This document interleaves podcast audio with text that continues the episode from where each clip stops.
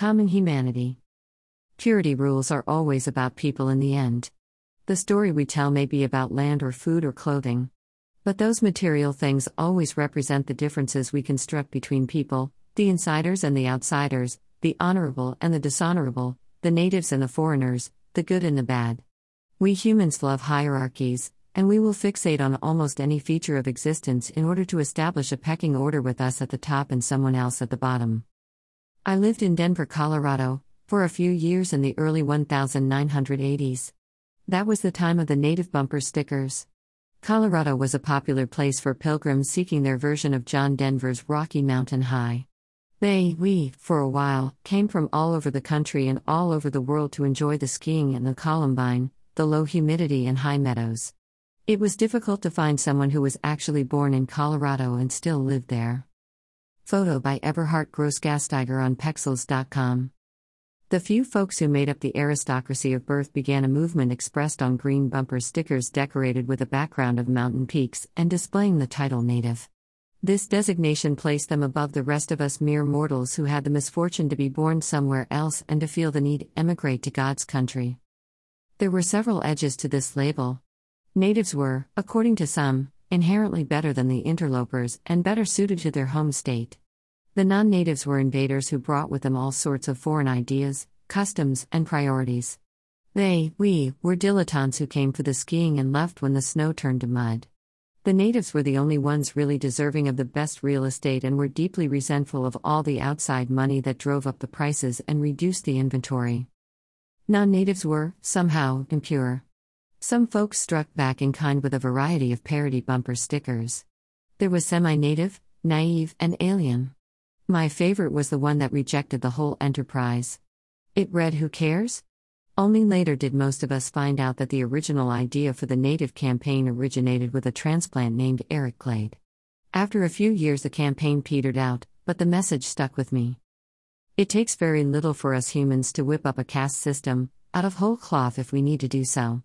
A caste system is an artificial construction, a fixed and embedded ranking of human value that sets the presumed supremacy of one group against the presumed inferiority of other groups on the basis of ancestry and often immutable traits, writes Isabel Wilkerson, traits that would be neutral in the abstract but are ascribed life and death meaning in a hierarchy favoring the dominant caste whose forebears designed it. A caste system, she continues, uses rigid, often arbitrary boundaries to keep the ranked groupings apart, distinct from one another, and in their assigned places. Page 17. Wilkerson focuses on the caste systems in India, race based America, and Nazi Germany to examine the common features of each system. The hierarchy of caste is not about feelings or morality, Wilkerson observes. It is about power, which groups have it and which do not. It is about resources, which caste is seen as worthy of them and which are not, who gets to acquire and control them and who does not. It is, she concludes, about respect, authority, and assumptions of competence, who is accorded these and who is not, page 17. Because of the role of power in caste systems, not every purity system is a caste system. The Hebrew purity system came into being when the people of Israel were in desperate need of an identity they could preserve in the face of the Babylonian imperial juggernaut. The rules about Sabbath, food, and circumcision were boundaries that helped to identify the Jews as a people and to keep them from being assimilated into the mass of Babylonians.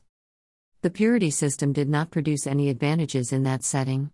If anything, it created additional problems for the subject people, who might have had an easier time if they had just melted into the Babylonian pot. In that setting, the Jewish purity system was not a way to gain power over others. It was a way to survive as a people. Clinging to that system could cost one their life, as Richard Swanson notes in describing the story of Eleazar as recorded in 4 Maccabees. All enduring human societies offer their members ways of making sense out of living by providing systems of meaning, Malina and Rohrbaugh write. Such systems consist essentially of largely imaginary lines drawn around self, others, nature, time, and space. When something is out of place as determined by the prevailing system of meaning, they continue, that something is considered wrong, deviant, senseless. Dirt is matter out of place, page 222. It is one thing to have a system that maps out the relationships in life in such a way as to provide a framework of meaning and purpose. But human beings, over time, find it nearly impossible, I think, to resist the temptation to use that system to establish a caste system which affords advantages to the in group that sponsors the system. It was one thing to point out that there were still a few native Coloradans hanging around in the sea of newcomers. That was just a fact. And those natives could indeed offer some insights into life along and among the great Rocky Mountains. If the native label were regarded as a gift, an asset, something to be offered up for the good of all, it might have been a salutary thing. But it was claimed as a resentful privilege and a mark of preferred purity. It wasn't long before a few people noted the astonishing and immoral presumption in the label as well. The real natives of the land weren't white people who happened to have been born within the boundaries of Colorado. The real natives were the people whose people had been on that land long before Colorado was even a consideration. The real natives were the people whose people had been on that land when the ancestors of the pretenders were still expelling the Romans from northern Europe. Every human hierarchy is constructed on a false foundation. Jesus understands this, names it, and challenges the presumptions of the purity system in Israel at the time. It's not the covenant itself that he challenges. It is the way the purity system is now used to underwrite systems and structures of power, to serve self interest rather than God, and to sustain the divisions constructed to uphold the system in the first place. Purity rules are always about people in the end. No, that's not quite right. Purity rules are always about power in the end. In Jesus' earthly ministry, the purity system was based on rules that had meant something quite different in Bronze Age Israel and in Iron Age Judea. Now that system was being used to police the poor, to control women, and to prop up the priestly aristocracy in Jerusalem. Regardless of their intentions, the Pharisees participated in that caste system, and Jesus challenged that participation. In our own culture, of course, the purity system is based on race. In very stark and quantifiable terms, writes Heather McGhee, the exploitation, enslavement, and murder of African and indigenous American people turned blood into wealth for the white power structure. Those who profited, she continues, made no room for the oppressed to share in the rewards from their lands or labor, what others had and took. The racial zero sum, she argues, was crafted in the cradle of the New World, page 9. Our own purity system of race was the story we constructed that made indigenous genocide and chattel slavery not only possible but positive goods. It is the story that made possible lynchings and Jim Crow laws.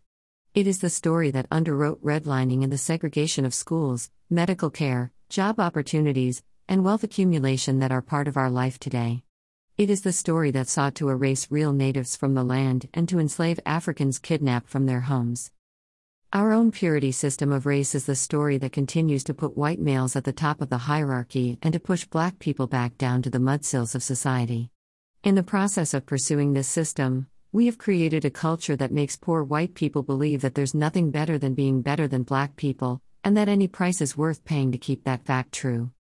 Since this country's founding, McGhee writes, we have not allowed our diversity to be our superpower, and the result is that the United States is not more than the sum of its disparate parts. But it could be, she argues, and if it were, all of us would prosper. Page 289. When purity systems do nothing but underwrite the existing hierarchies of power, almost everyone suffers, including the parents of that hypothetical person who has dedicated their old age pension to the support of the Jerusalem temple. You abandon the commandment of God, Jesus argues, and hold the human tradition. That commandment, as we hear later, is to love God with heart, soul, mind, and strength, and to love our neighbors as ourselves. Traditions that lead us away from those commandments, no matter how well intentioned in the beginning, defile all who participate in them. So, the human traditions we call the system of white supremacy make us all dirty, and we white folks most of all. References and resources Kenney, Andrew. Surprise, Colorado. The guy who sold all those native stickers is a transplant https colon slash slash denverite.com slash 2018 slash 05 slash 25 slash surprise colorado natives inventor beloved bumper sticker utah slash bruce malina richard l. Rohrbaugh social science commentary on the synoptic gospels. Kindle edition. McGhee heather. The sum of us. Random house publishing group. Kindle edition. Tisby jamar. How to fight racism Zondervan. Kindle edition. Wilkerson, Isabel. Caste. Random House Publishing Group. Kindle edition.